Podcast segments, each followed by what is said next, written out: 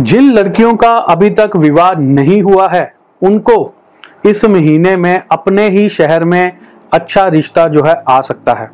और इस महीने के आखिर तक किसी अच्छी जगह पर आपका अच्छे परिवार में रिश्ते की बात जो है पक्की हो सकती है, बात बन सकती है, ऐसे योग भी बन रहे हैं।